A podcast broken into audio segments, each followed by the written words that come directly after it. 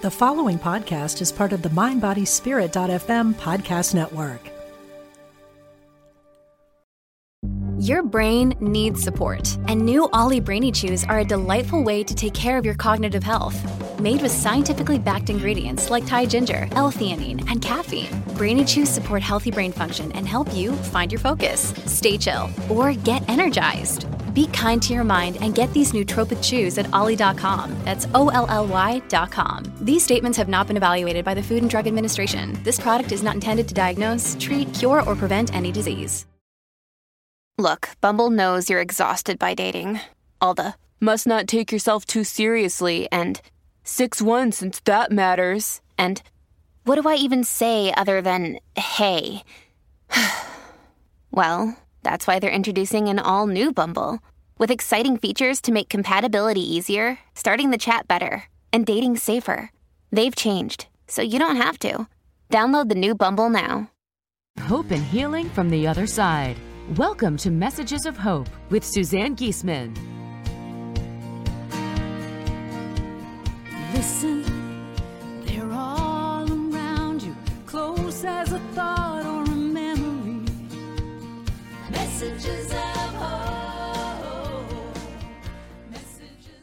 Hi, everybody. We have a big crowd gathered. Thank you for joining us today. And those of you who aren't with us live, thank you for watching, tuning in. You're going to love this conversation, probably because you'll feel the love going back and forth between me and my guest. I just love her to pieces. Dr. Connie Mariano, former White House doctor, is here to talk to us not so much about her career, but we have to talk about that, but really about the transition she's gone through in her life after the transition of her beloved husband, John, who was a friend of mine and of Ty's.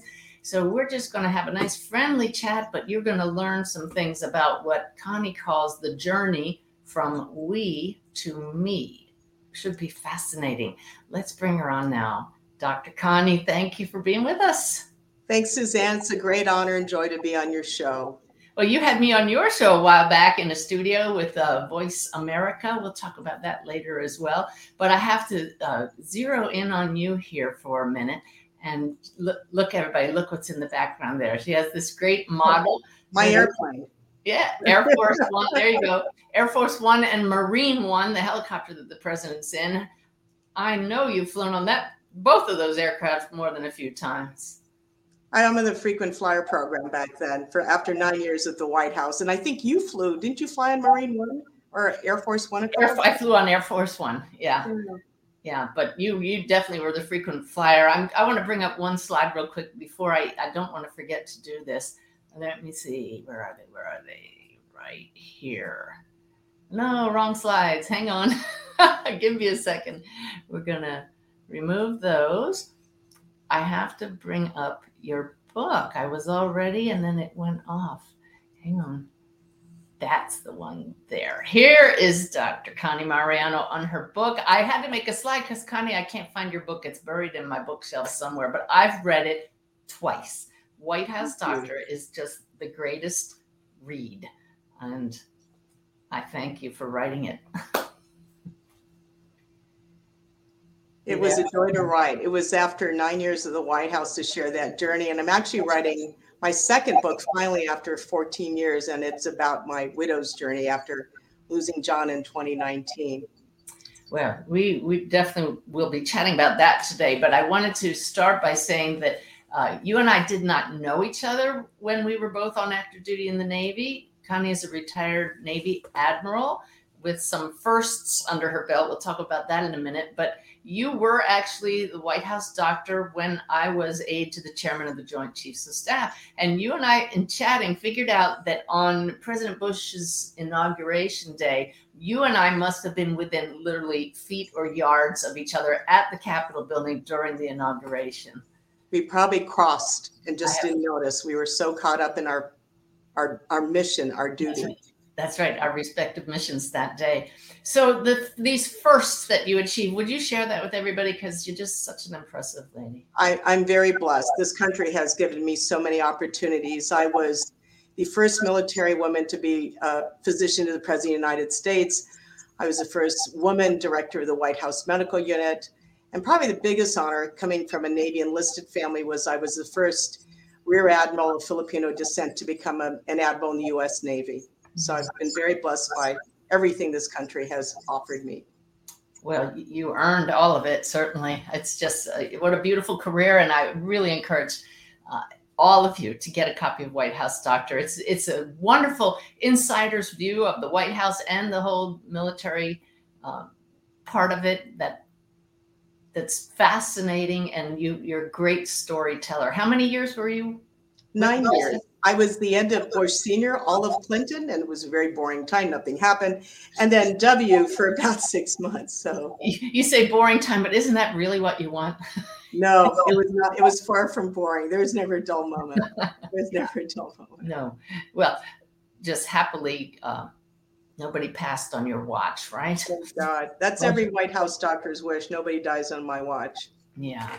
But unfortunately, your husband has passed. Uh, we had the, the great honor of getting to know John. When I, I have, I'm going to bring up a picture because I do have a picture here. Uh, let me find the next one.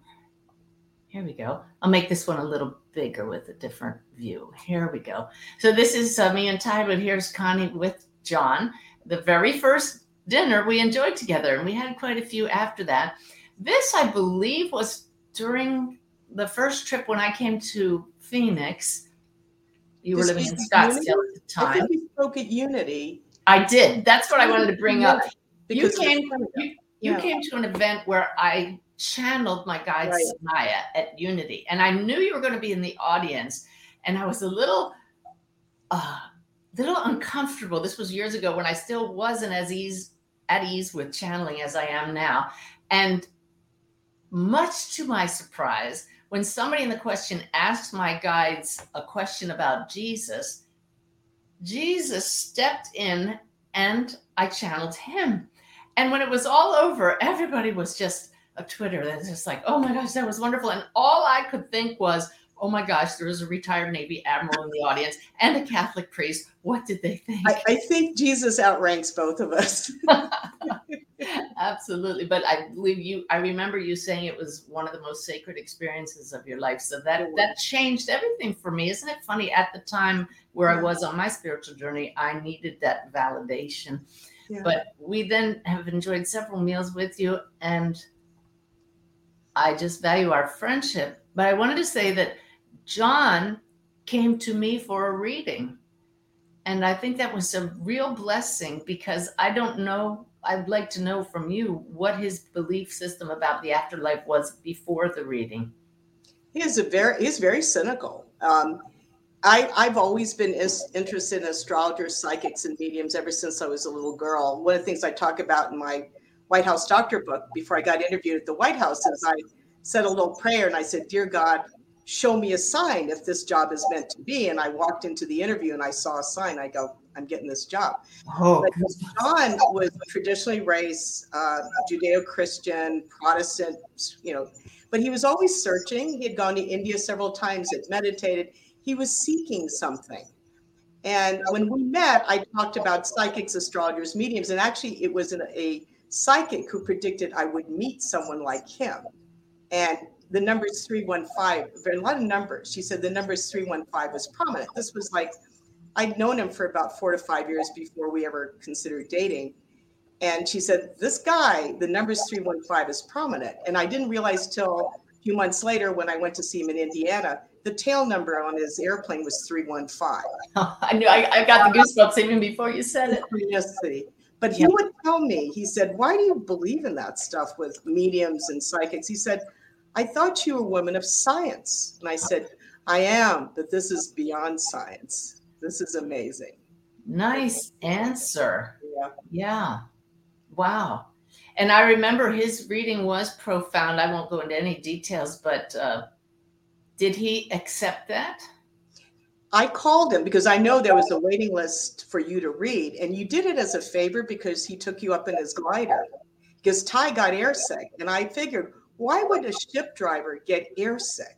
I mean, his Well, he didn't throw up, but both it was the heat he and the didn't do that. bumpiness. yeah, the thermals. So he took you up and you did a GoPro and you had such a blast. You I was in clinic that day. I was here in clinic seeing patients.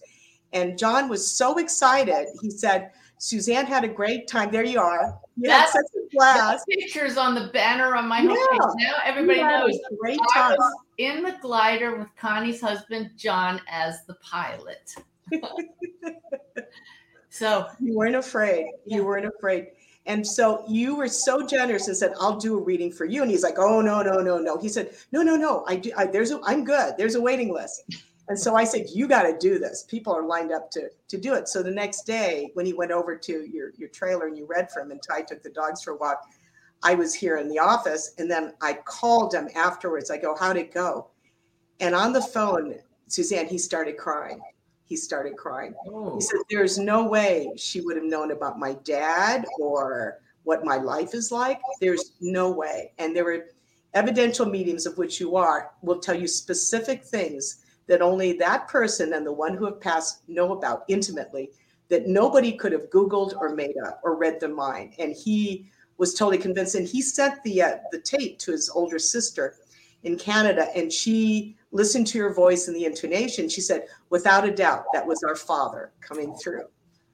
yeah, it was profound. And the healing was I could tell that the messages healing took place on both sides. I just want to say for the record, I don't think I ever say to anybody, I'm good, like you said, but I, I know I would have said to him, I can get I can get good evidence. Don't we give all credit to spirit, regardless, however. So he took both Ty and I up in the in the uh in the glider. And it was really surprising, Connie, because we both of us thought glider's going to be quiet and ethereal and just smooth. And we both got nauseous. Nobody threw up, but it was hot and noisy from the wind buffeting and then the bumpiness from the thermals, like you said. So it wasn't what we expected, but we trusted John because he was a master glider pilot.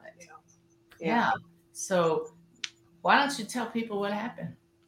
You know, he died doing what he loved to do. He died in the Nationals competition in Nephi, Utah, July 1, 2019. Flying the glider. Yeah, flying a glider. He had come in first two days before, two days prior to his his crash. He was the number one pilot out of, out of 65. And I used to ask him, why do you do this sport? Do you get money? Do you get any awards? He goes, no, we get bragging rights. So he got in front of, they, they did the final score that day, and he got in front of all the pilots in the in the hangar and he got to do his speech. And something in me said, you better tape this. And I taped it. And, and I, you know, a few weeks later played it as celebration of life but he got up there and he was so on a high he was so happy and then two days later um, after he came in first it was july 1 he, he was supposed to fly back to see patients and i helped helped him launch and all the planes are lined up like an aircraft carrier right and the tow planes coming in to tow them off and he was one of the first to launch he and somebody else were in his plane and my typical ritual as a good glider wife, or we call glider widow, glider wife widow, is I help prepare him. I, I lift him up in there, I crew for him, I get the wings covered, I take care of it, and I help him with his oxygen and his parachute. And our typical ritual before he launches is as the tow plane's coming in, I put my hand on his shoulder, I check him, I look at him, and I say to him, this is always uh, I always say this, come back home safe to me. And then I kiss him on the lip and he says, I will.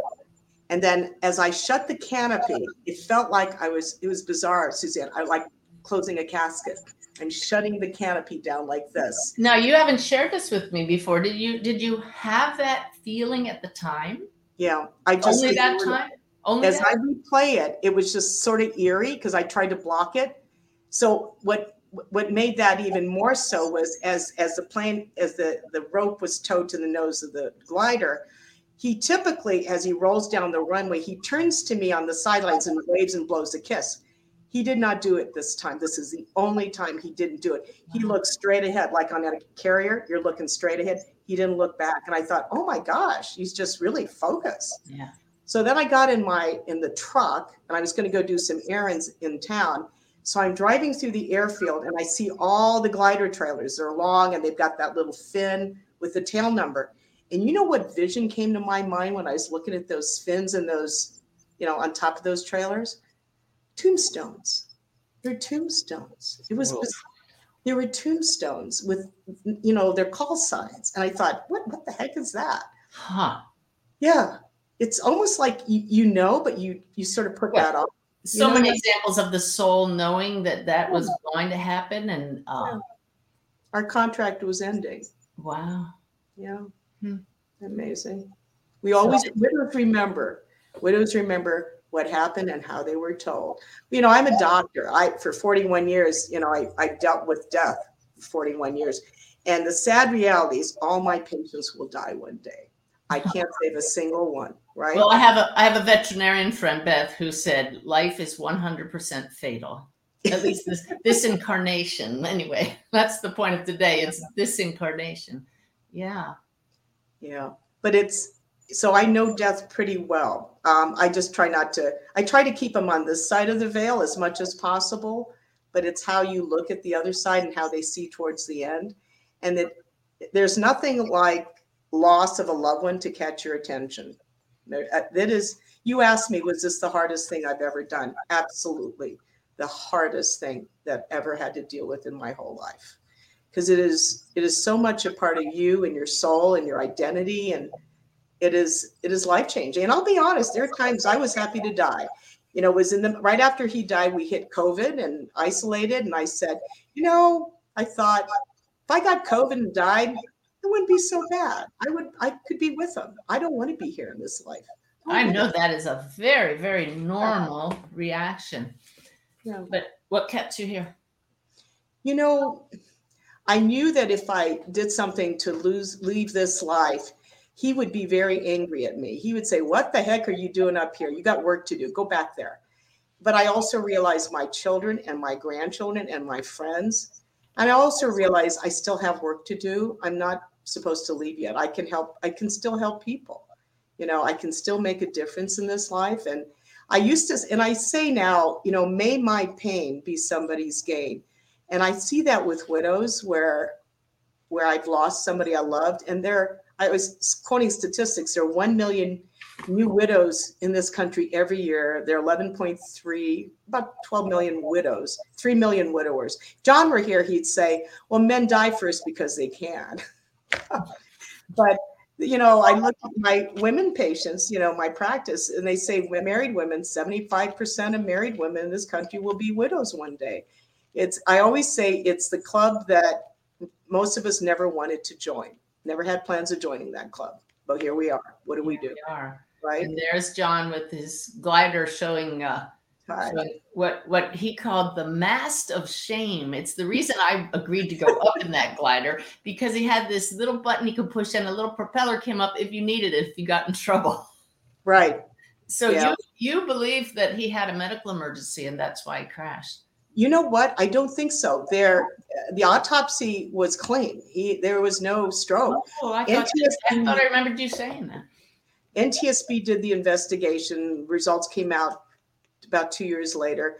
They think they always, you know, pilot error. They think a wingtip clipped a tree because he had been circling in that canyon. They call it sink. The plane is sinking. And I think he was trying to land it. He landed it hard. He didn't slam into the mountain. He landed it hard. He transected his aorta, which is a fast way to go. I, I talked to the coroner afterwards. And he went very, very quickly, which to me eh, was wonderful. That's if you're going to go. He he always told me he never wanted to die of dementia or heart disease or cancer. He didn't want to die of the things that my patients die from. He says I don't want to do that. I'll never do that to you. He died doing what he loved to do. He did. I I've done a reading for you since he passed. I don't remember any of it, but I know you've been to you've been to more than one re- medium. You have some great medium friends. I'm blessed. Well, shortly after he, the day he died, I text you. I text my psychic in New Jersey who actually predicted him dying. Oh, Uh, she just said he would die before 70. Well, it was a year later.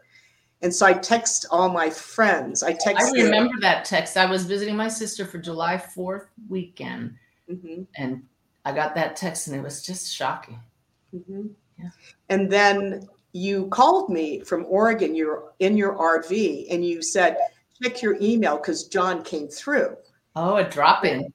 but interesting, around that time, I was back at my house in Desert Mountain. My friend, best friend Maddie, who's like my sister, spent the night with me because I'd just gotten back and we're making the arrangements to the funeral home. So she said, oh, I don't want you alone in that house. But she spent the night in my house, in the other side of the house, in the guest room. And in the middle of the night, she said, I woke up and I could see John everywhere because I had told him, yeah, she saw, I said, well, that's a visitation. She could see him, and she doesn't, you know, she wasn't into any of this. And she said, I swear I wasn't afraid. I can see him smiling throughout the room. Now, she wasn't in this, but she's the one that came with you to my retreat in North Carolina last Yes, yeah, she loved it. So she all in now? Oh yeah, she totally embraced it. In fact, we uh, we went to see uh, another medium in New Mexico, not New Mexico, Cherry Creek, um, who I who's read for me twice, and was on March 15th. So Maddie and some friends and I, and it was he John comes through loud and clear. There is no change. What I find interesting is the things he has predicted are coming true, which I was. He's very much in my life. And uh, don't you all love it, everybody who's watching or listening now, when we hear about people who were skeptical Mm-hmm. and just, I'm not going to believe that. And where's the science? And now they're talking to us from the other side. Mm-hmm. And when I do readings and the spirits show me this motion with their hands, and it means my eyes have been open. Here I am. I'm talking to you. I can't deny it. I still exist. Death and is it's not the specific things. It was, you know, I have had four or five mediums read for me, and so I, I never give them background. And one of the first ones in Carefree said, He's telling me that you were so right about energy and the other side. You're so right about it. Good. And specific things, again, nobody could make it up. It's it's it's like your readings, right? You know you're with the right source because you couldn't have made this up. Yeah. Any gold nuggets from from anybody that just we love the stories, the things he's gotten through to you. Besides that one, which is great. You know, I call them kisses from heaven. And I, I keep a file of kisses from heaven. They're numbers, music, sounds. But a couple times I've dreamt about him uh, after he died. The first couple of dreams, I would wake up crying, and I, I couldn't, you know, because you're vibrating so low. But the the ones that stick out, I've written out what he said. The first dream he came through was we're in our plane, our TBM, and I'm flying it. I'm we're taxiing on the runway because we our happy times are in our airplanes, and he's in my seat and the co-pilot, and I'm in his seat. But I- you don't fly, do you? No, So I'm this just was the dream. I'm the emergency landing person, which God forbid I'd never want to do. So I'm taxiing on the runway, and he looks at me in this dream and those beautiful blue eyes, and he points to me, says, No matter what happens, keep flying the plane. Don't quit. And I just, I rewrote that down, and it came right around the time of COVID and at the time of me thinking I should just retire, not work anymore, not see patients. And he said, No, keep flying the plane and it comes through loud and clear. You know, it was a message from him. You're not going to give this up. You're going to keep working. And it got me through COVID and it gave me the purpose to keep going on because what would I do? You got to do things that's of service. And I, I- you know, it's interesting how widows run into other widows. We're almost like widow magnets. That that's a God thing right there. Yeah. Yeah. Or children people who've lost their children. I run into family parents who've lost their babies. You know, I try to connect them with your parents, helping parents heal organization and Yeah. other groups that in fact I'm going to a fundraiser tomorrow for a friend whose little two-year-old granddaughter passed suddenly around the time John died. And um, they're fundraising for sudden un- undiagnosed infant deaths, why these babies die. And I don't know of any pain as as severe as losing a child. I mean, they have a, the term widow and widower, but you, there's no term for a parent who loses your child. Oh, but there is Connie. what is it? Oh yeah, it? and by the way, I'm sorry I was distracted there. When you said it, it comes in loud and clear, I heard, but you aren't, Suzanne. And I looked down, and my microphone was sitting way across the, Oh my gosh. the table. So maybe I'm a little more clear now. But Okay. um, So what do no, so we realized the only term for parents who had lost. I hate that word "lost." I don't I don't like to use that word. Uh, who have a parent, a child who transitioned was bereaved parent, which is so depressing. Yeah, And I realized that as I have a stepdaughter, Susan, who passed while on Mhm. active duty, we're called Gold Star parents if you lo- have Oh. a child. So I, we, uh, we- at Helping Parents Heal, put our heads together and I asked Spirit, and I was given the name Shining Light Parents. And Helping Parents Heal has adopted it. They're copywriting it or whatever, trademarking it. But it's it's a very positive term. Our kids across the veil are always our shining lights. And as we come to know what you know, Yeah. that those who pass are still guiding us, still part of our lives, then our light, light turns back up again and we become shining lights for others. So, I like that. yeah. Yeah. And, and and it's one of those things like nobody knows what a gold star parent is until you educate them. So through podcasts like this and every other effort we make, we're letting people know you are a shining light parent. So you have uh, two radio shows. I'll bring up a little banner here with Well, voiceamerica.com, not Voice of America, voiceamerica.com. Two shows, House Calls and Widow's Walk. Would you tell us about those? Well, the House Calls is now in its eighth season, and you were wonderful to have graced one of my earlier shows. And actually, I think I got the largest volume of listeners when you were on my show. Huh. You were thinking of doing your show afterwards. So you were an amazing guest. You opened up a lot of uh, people's minds and hearts to what we call woo woo. And we talk about woo woo. Yeah. I know it's not funny. I'll sit in my office here and I'll talk to somebody who lost a loved one. And I'll lean forward and I said, I know it sounds woo woo, you know, the quotes woo woo, Mhm. um, but has your husband or wife come through to you? And there's nobody in the room. It's just the two of us. Like we have to like quietly whisper, like someone's going to say we're crazy. And they will usually say, you know, it's weird. I, I saw a butterfly or his song came on and when I was crying or some, or I can smell his scent or I dreamt about him and, or something that out of the blue reminded me. And I thought, that's it. And I think cynics will say, oh, that's a coincidence. But you know what? If it brought you comfort and joy and peace, what's what's why is that a problem? I don't have to put you on Lexapro or antidepressants or Ativan or Xanax.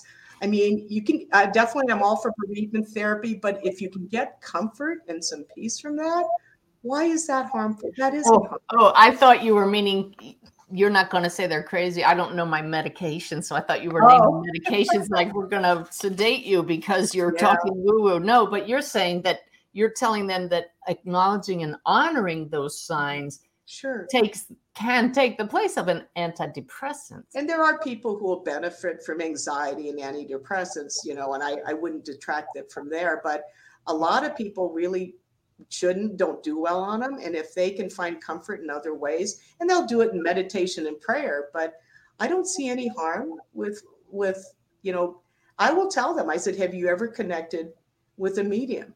And I'll just be upfront. And Lana, well, you, you do it?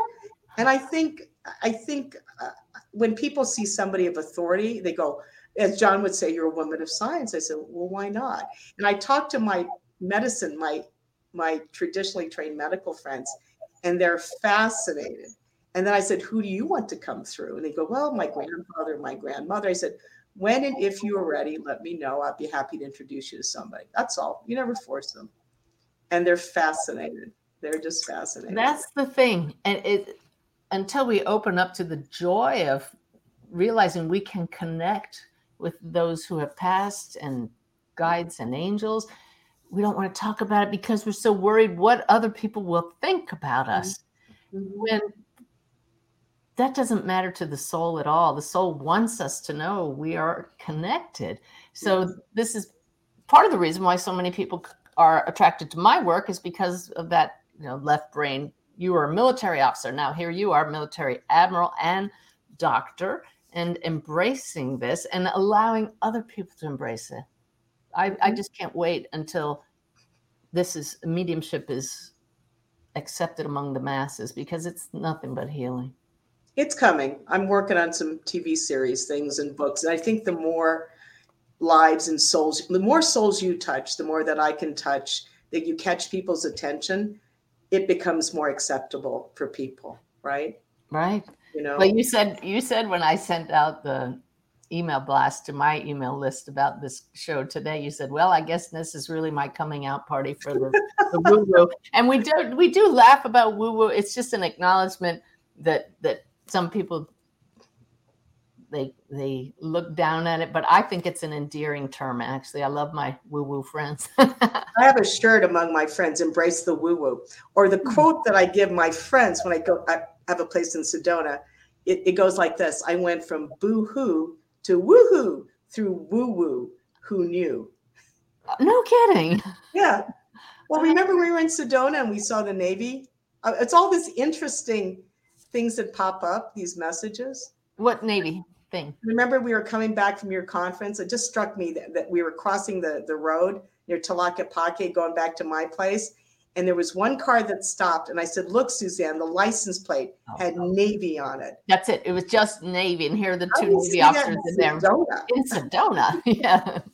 Yeah, it's great. I, that's what I love about you, Connie. The the whole time we were together in Sedona and other times we've been together, you see the signs, you notice synchronicities, you point them out, you celebrate them. And that's why you get so many really good signs. Would you talk to people about the difference between just a, a coincidence and an actual sign? You know, the coincidence, a lot of times, I don't think they're coincidences. I think I always see there's an intent that it struck, it, you get snagged, and that that intent was for me and it worked, right? I don't even question. I'm just grateful I saw something.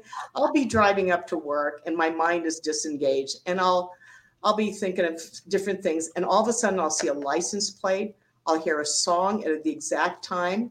There's certain songs that specifically remind me of John and uh different people come in your lives for a reason and i think he must have sent that person and I, I just take it as a gift. And that's why whenever i think i see a message i believe i see a message it's a kiss from heaven. You know my mom and dad come through in different ways. I just I, I i don't think these connections go away. We just forget. We we don't sense them as much as we would because we're so used to sensing the physical.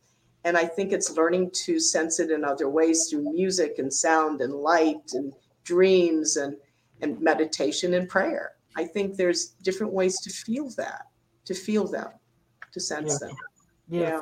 So do you do you have a sense of John being around you often? Absolutely. I it's interesting when I think he's t- I, I used to chant in in front of his urn, you're in me, beside me, around me. You're in me, beside me, around me. And I remember touching his urn every morning uh, in my bedroom, and I would, and I can hear him say, "Silly girl, I'm not in the jar. I'm not in the jar. you know, I'm uh, I'm everywhere, and I'm helping you." And I just ask him to help me. I just ask for, you know, I ask angel guides. I, you know, my guardian angels and my parents, and I just what what is wrong? I ask God, I ask Spirit, I ask Jesus. Hey, we could use all the help we can get. And right? it and it helps to ask. It really Yeah. does. It makes Yeah. a difference. Yeah. Well, it's realizing I am powerless. I can't solve this problem, and I need some help. Would you help me out here? We're then I'll feel kind of- There it is. powered by ourselves because Yeah. we're not separate and that's the whole point when we realize we are part of this this oneness it makes all the difference and then we turn to others for help Hmm. Yeah. so your program called widows walk what is what are some of the main points that you make The first chapter really begins. You get the news, and I, I condensed. You know, you get the news, and then what happens next. And I, I get the visual in New England. They have the widows walk at the top, the cupola, the top of the rooftop, where in the in the seafaring days, your, your husband was a ship driver. The widows would walk atop it, waiting for their husbands, but before they knew they were widows, to return from the sea, and they never came home. And I thought, well, that was me on a tarmac waiting for my husband to come home. He never came home. He did come home in a casket. That was next, next time I saw, I knew that, you know, he was in that. So you may not see them, but they're here. And so this journey, it's a walk. It's not a sprint. You can't delegate someone to grieve for you. You can't hire them. If you, you deny it, somehow it catches up with you. We all do our own walk, and it's a very personal way to grieve. But I always believe, you know, what's the essence of the journey? You go from we, the two of us, to me. And who is me left standing? And the hope and prayer that you are a better soul as a result of that loved one who touched you. And I think it does happen when you finally get through the the, the sorrow, the crying, the angst, the loneliness, you are a better soul. And that that brings joy. And that's what that life has done for you. And that's what I hope in this each episode. The first episode was, uh, again, getting the news. It was a fellow minister from Unity who was on the show with me, whose husband died after six years of cancer. She held him while he died. And and she went through her, you know, grieving, and she was a minister from Unity Spiritual. The second show was uh, my bereavement counselor, Edie Yoder, who has been in, you know, has helped many people as a psychologist, as a therapist for over 40 years. So she was wonderful. The next show in this month is Death and Taxes, and it's the nuts and bolts of your husband dies, You've got the estate, you've got the wills, you've got the taxes. What happens, right? How many death certificates do you need? What do you do? I mean, so I have an estate attorney talking about what widows go through. And I realize, you know, one out of 10 widows is in poverty. They have nothing left behind. So what happens to them, you know? It's interesting when I do readings, Connie, and bring through people's spouses. and Mostly it's when the husbands come through, they will show me they're so glad they had everything in order, or I'm so sorry I left you in the lurch. yeah. Those two cases, they they come through with accuracy because they want to apologize if they hadn't put things in order, or they just give their gratitude. That to me is evidential in itself, and it's, uh, because there's no way.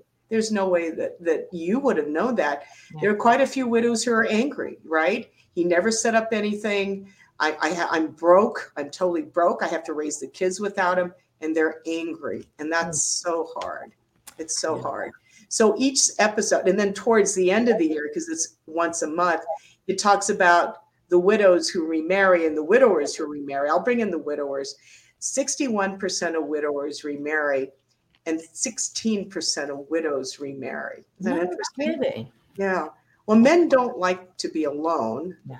And a lot of times the wife is the, the center of their social life. So a lot of them will remarry pretty quickly. Widows, if they're financially secure, they're fairly older, they're, they're not looking for someone to raise children. We have a saying among widows, and it's, I don't want to be a nurse, I don't want to be a purse. Oh. That's what they talk about. So I thought the nonprofit I would set up would be Nurse and Purse. We would help widows who are financially uh, challenged, as as well as those who need social, emotional, financial support Do that. So that's that's another project I can work on. You But I- never sit still. No, you got to keep moving. You know, it's the creativity part. That's the fun part. You know you're doing the right thing because because you're the most alive when you're doing it. Yeah. Mhm. Yeah. It's like what you do, right? And all the things you do. You're retired from the military, successful military woman, and what do you do? You, Well, you, you never thought you get into this, right? What would General Shelton say? You find your passion, but I'm sure that there was a point there where you just didn't feel like doing anything. Yeah. Yeah. You know, it's, I think the gift of COVID for me was after John died, I was forced to stay home and really deal with grief, knowing he'll never come home again. That And would be a gift for you because I can see how you would have buried yourself in work. Mm-hmm. distracted. You're just diverted, distracted. I needed to sit still and feel the loss. But That is- that is a huge piece of advice for anybody listening because COVID's over and they can go distract themselves. Right Yeah. now. We are very distracted. We can't sit still without being distracted. But I always think when I get my best creative thoughts, I'm quiet. I always say, spirit doesn't shout, it whispers. It whispers to you, doesn't it? So tell me why we need to feel that grief. I think that's you learn things of that. You learn about yourself. You realize how much you truly love that person. And I think growth comes from pain. Growth doesn't come from comfort. Growth comes from struggle and pain, and it catches your attention and it shakes you up and it, it hardens you in some ways. It scars you, but it's healing the scars so you can get better and stronger.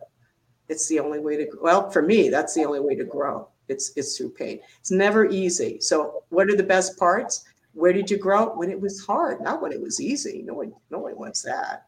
Give it make it tougher, right? Well, it was really tough, but you can get through it. You can get through it. And you know, I still cry. I still cried not every day like I used to, but I I think about them all the, you know, almost all the time. I'm busy with life now. And it's been how many years?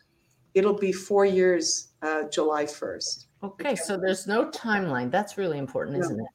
widows grieve in their own way. There is no timeline. I have widows who were married a long time. Husbands have been very sick. I call them widows in waiting. They've been knowing their husband will pass. Yeah. And then usually right after they die, they, you know, a few months later, they start dating and their friends are appalled. And then and my friends say, listen, I've been grieving for eight, six to eight years. Give me a break, right? I took care of it and all this. And then I have widows who've been widowed for 10 to 15 years and they still cry, but we all grieve in our own way. We find a way to honor that love. But how are you? What kind of person do you become as a result, right? Who is the new me? Who's me now?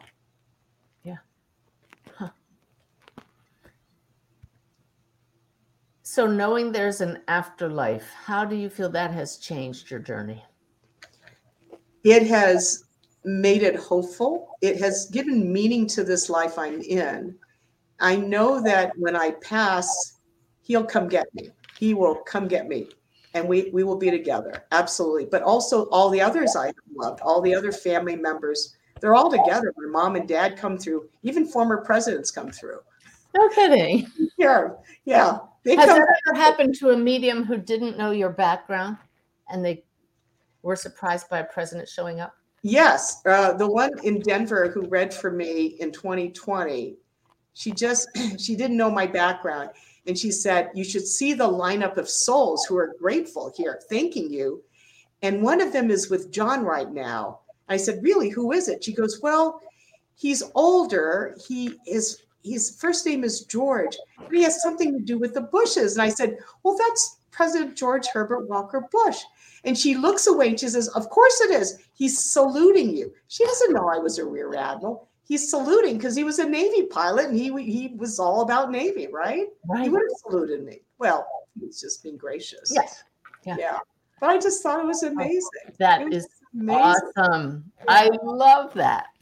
You know, or you know, the, the little specific, you know, one of the mediums here connected with my dad um, right after he died. This little Filipino guy died at 94, Navy steward. And she goes, Master "Oh, Chief, right? Wasn't he a Master Master Chief? Chief, the highest rank in the enlisted ranks. Uh-huh. Master Chief enlisted, right? Loved this country, was an immigrant, joined the Navy. And she goes, Oh, this little guy, he's lots of energy. And he really liked Engelbert Humperdinck, didn't he? Now, how how would she know that, right? Because he's right there. Yeah, because my dad was there. I told my brother and sister that, and they're like, no, I mean, there's no way he was on the internet, Googled it, read my mind. I wasn't even thinking about music. And that was my dad who told me that. That's so awesome. Yeah. You know, you have some of the best stories. Do you have, can you pull one out of your hat? Just maybe a favorite White House story that's, that's, I know if I, I'm putting you on the spot or an Air Force One story or anything. We've been talking grieving and widows and, and afterlife, but it's so, such an opportunity to have you on this show, the former White House doctor. You know, it's very humbling to look back because, you know, you look at people. I used to tell my friends, my hands have touched kings and dictators and presidents. And literally taking care Yeah. of them. Oh yeah, I've let's see who's kissed my hand. Um, um, the King of Jordan before he died, Yasser Arafat kissed my hand, and Juan. Oh, three guys have died, right? And Juan Carlos, who flirted with me on his yacht. Yeah, they've all been dead. They're all died. That's sort of deadly. Um, you know, it was all the the human interaction. I still remember President uh, Clinton's mother, Virginia Kelly. Virginia Kelly was a widow when she was pregnant. His father, Bill Clinton, uh, his his Blythe was his father's name, Blythe, and so it wasn't Clinton. That was his stepdad. He took his name. So Virginia was pregnant with Bill Clinton when her husband died in a in a car accident, he drowned and a, you know he crashed broke his neck so her parents helped took care take took care of her so i remember when she was dying of breast cancer right after he was inaugurated we went to camp david and the nurses and i were taking care of her at camp david and we, we had a lovely day with her at that camp and cnn comes on and you can see her son who was in the other cabin but there was a press brief and you can see the president and i said mrs kelly i because she'd remarried I said, um, Do you ever think your son would be president of the United States? Oh, she said, I did early on. I said, How did you know? She said, When he was eight years old, I sent him to the store to go get groceries. He came back with a little friend who was five, and the little five year old was carrying the groceries. And Billy didn't have anything in his hands. And I said, Billy, what's with that? Why, why are you making him do it? And he goes, Mama, I figured out something why use this when you can use this? Oh. yeah. yeah. But amazing spirit, his mom, and her influence on him. Um, it's it's the lives that touch us that help us do the things we need to do, right? Mm-hmm. Um, Just hearing those stories, it, it's it is another world to work in that world. And the few times I was at the White House on duty with the general and then running around the Pentagon and running around the Capitol and and having that sense of mission is it just seems so far removed now from this flowy life mm-hmm. and and knowing what we know now that we didn't know then. Well, you you were were you delving into were you talking to mediums and psychics when you were the White House doctor? Because I had no idea the afterlife existed when I was in uniform. I didn't connect with them till after, but in the Philippines, my one of my relatives had a reading and they said Connie would be famous in some way. And I go, what does that mean? Then I was being interviewed and I, my sister and I in San Diego would go to this Japanese, this Chinese restaurant, and all the fortune cookies had different messages. And then I would get certain things like, you know, um, you know, you're going to Washington D.C. There was these little fun, interesting things that would show. And it wasn't until I got interviewed because I was the one that they weren't going to pick. I was, you know, they had all these candidates who looked like Tom Cruise out of Top Gun that they were going to take that guy, not me. And Inter- went, you mean interviewed to be the White House doctor? Mm-hmm. Yeah, yeah. My boss well, the story was I was I was trying to decide whether to retire or get out. My 10 years was almost up. And I was making the decision that I would get out of the Navy. And that day that I picked up the papers for release from active duty to fill them out, my boss, the captain, called me and said, and he doesn't know I'm filling out paperwork to leave. And he says, Connie, I've re- received the message traffic from Washington, D.C., and I'm to nominate six candidates for the position of Navy White House doctor, represent the Navy we have an Army, Navy, Air Force. I want to nominate you. And I'm like, oh, no, no. I Let me ask my husband first because we had planned I would stay in San Diego and he would make law partner and we do all that and stay there with our family. And he goes, no, no, don't do it. Forget it. You know, you know, you hate Washington, D.C. You know, it's hot and humid in the suburb, but most importantly, they don't have good Mexican food like they do here. Like are some great criteria. Absolutely. So then I hang up. I'm getting ready to call my boss. He goes, Well, you know, on second thought, tell him yes because you'll never get this job anyway, but it's a good resume item in case you work for Kaiser. And I thought, oh, so you really don't believe in me, do you? Wow. So I always think you're you marry your biggest fan. You got to have your biggest fan. That and was your that was your ex-husband, right? My, my first husband. Yeah. We are married 29 years. So I did marry my biggest fan 13 years later. That was John. But little did I know that they put my name in and I was going around the White House, and I thought, oh, because I'm not going to get the job, you know, it was a nice tour and everything. And then I got marched into the ground floor of the White House to see Bert Lee, who was the boss. And as I get introduced, the, the, the Navy commander, Al Roberts, who was introducing me, I can hear him say, Dr. Lee, I have our next candidate for interview. And I hear this male voice say, Well, did you bring her paperwork and the binder with her security clearance? And Al Roberts goes, Oh, gee, I forgot it in the executive office building across the way. Then it sounded like somebody threw a book against the wall and the voice goes really gruff. Well, never mind, I'll make the decision without it. And Al pulls away from the door. He points to me, goes, You're on. I thought, Oh, great. You just upset the guy I have to interview with. So I stood up. I took a deep breath. I wiped my sweaty palms on my my my navy my mess not my mess dress my my military my winter blue uniform, and I said a silent prayer because I've always believed in prayer. And I said, Dear God, if this is meant to be, show me a sign. It was very simple, show me a sign. So I walk into Bert's office, and he was about six foot two at the time, 63 years old, very distinguished, bald gentleman.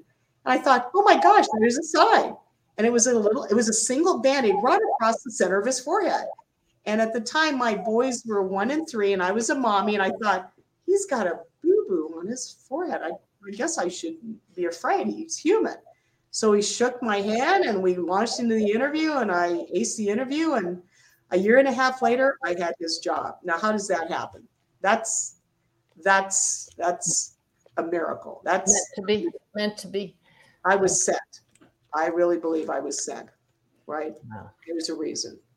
Wow. Yeah. So you're continuing, you're still uh, in private practice now Mhm. in Arizona. And life goes on, it's changed. But what advice do you have for people about how to? I, I like to tell people you don't move forward without your loved ones who have passed, you move forward with them. hmm You know, John's met two final messages from mediums were this is a year and a half ago. Your heart is big enough to love another. So that's one message.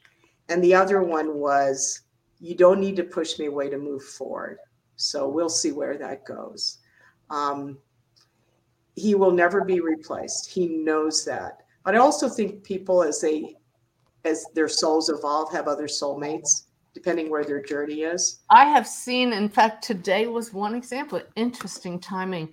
I did a reading for a woman who has a husband who passed.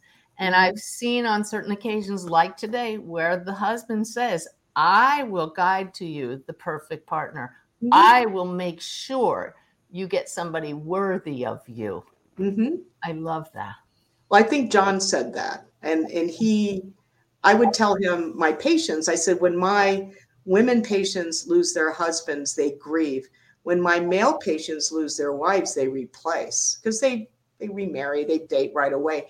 And John goes, I would never replace you. He says, I will die first. I said, Well, you're younger than I. He says, No, I will never bury you. And I said, Well, I would never remarry. He says, No, you, you need to remarry. I said, Are you kidding me? I met you in my exam room. Where am I going to meet anybody? I don't date. I don't do any of that. I said, You want me to meet somebody, you send me somebody, and you make it so obvious who it is, because I'm not, I'm not looking. I'm fine. Right. Yeah. So you Now I know that was I know that was a blanket statement that not all men do that. So you know the the replace part, the replace Yeah. part, because I know we have a lot of Yeah. widowers who who are still in the deep stages of grieving here, and it's the same. I know that. Oh, I'm just now reminded of a case where a man's wife across the veil absolutely brought him and his new wife together. So Mhm. we're all just connected. It's all part of the ongoing story of our lives. the latter part of house calls, I have couples, widows and widowers who have met and remarried, and they swear their spouses brought them together. And that's there's such beautiful love stories. One of my patients, she is 87, he is 94. They got married two years ago. Oh, They're great. the happiest they can be, widow and widower. That's beautiful. Beautiful love story. Well, any final words for anybody listening about the journey from we to me? allow yourself time to grieve. It's going to hurt. It's going to be the hardest thing ever, but you will grow and you will never have to let go of your loved one. They are there. They're in the most joyful of places. If you know your loved one is joyful and happy and you'll be with them, the grieving is a personal grief. It's me in my earth form missing somebody. When we cry when we miss and we say, I miss you. But if you know they're happy and you'll be with them, who would not deny them that bliss? And you should be at peace with that. That is perfect. Beautiful. Thank you. Thank you, my dear. I found out from you you're coming on my Alaska cruise in August. Yes, It'll be great. We get shipboard. Do we get shipboard time for that? Being in the Navy? Oh, you mean sea duty time Sea credit? duty time. Don't we get sea pay for that? No, we don't get sea pay. no, no Guy's I- gonna go to the bridge and start, you know, telling the captain what to do. What do you think? He's gonna go up to the bridge. No. Ty, my Ty, he, he's Yeah. going to stay as far from the bridge as he can. I mean, he's going to enjoy himself. I'll go down to sick bay and say hi to the docs. I'll, well, round in sick bay. that sounds great. Yeah, so, yeah. So, if you all come on my Alaska cruise with me, you'll meet Dr. Connie. Wonderful. We'll have a great cruise. Thank you so much for joining us, Connie. I um, um, hang on a second. I want to share one more slide with people before I say goodbye to you. Let's see if I can bring it up here. Just an announcement. I'm going to be channeling my guides for charity as we were we we talked about depression just briefly earlier, but my guides have actually for the first time ever told me in advance what they're going to talk about on this channeling for charity session April 30th. They're going to address depression and mental illness from the spirit world's viewpoint. And 100% of people's contributions to attend this live event online, online, are going to go to the national. What does NAMI stand for? Do you know, Connie? I can't. I mean, NAMI, NAMI, National Alliance. That's it. for National mental Alliance illness for for mental, mental illness. illness. Right. National Yeah. Alliance for Mental Illness. Illness. I, I just know that they're fantastic advocates for Yeah. mental illness and depression, and that everybody who attends is going to help to support that. And we get to directly hear from the spirit world. I love that you're a woman of science, former retired Navy admiral, former White House doctor, and director of the White House Medical Office. And you embrace the afterlife and talking to guides, and you talk to your husband who has passed all the time. So thank you so much for joining us. Thanks for the honor of being on your show, Suzanne. Thanks for what you do to give everybody hope and joy. I can't help it. Like you said, it's our passion. It's what we Yeah. do, and we'll never retire. Right. That's for sure. All right. All Thank right. you. All right, everybody. Thank you for joining us. I hope you picked up some great tidbits here and, and at the very least feel inspired and filled with joy and this loving connection that we enjoy. So I will see you next time. I believe if it's not, it might be next week or the week after. Bev and Lynette are going to join me. We're going to do some question and answer with the spirit world. So sign up to receive my emails on my website about upcoming podcasts, and I'll see you right back here at the next live show. Take care.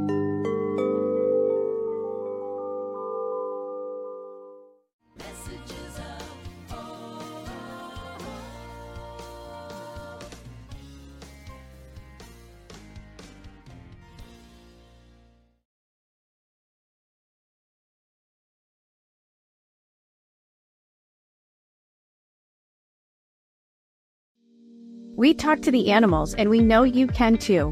On the Animal Communication Podcast, hosted by the three of us myself, Julie Hiert, Karen Dudley Smith, and Meredith Tollison. We will show you how to deepen your relationship with your beloved animal companions, whether they're alive or in spirit. as soul level animal communicators, we explain the process and explore topics such as health, behavior, and play, all from the animal's perspective. So subscribe and follow us on Apple, Spotify, and listen as part of the mindbodyspirit.fm podcast network.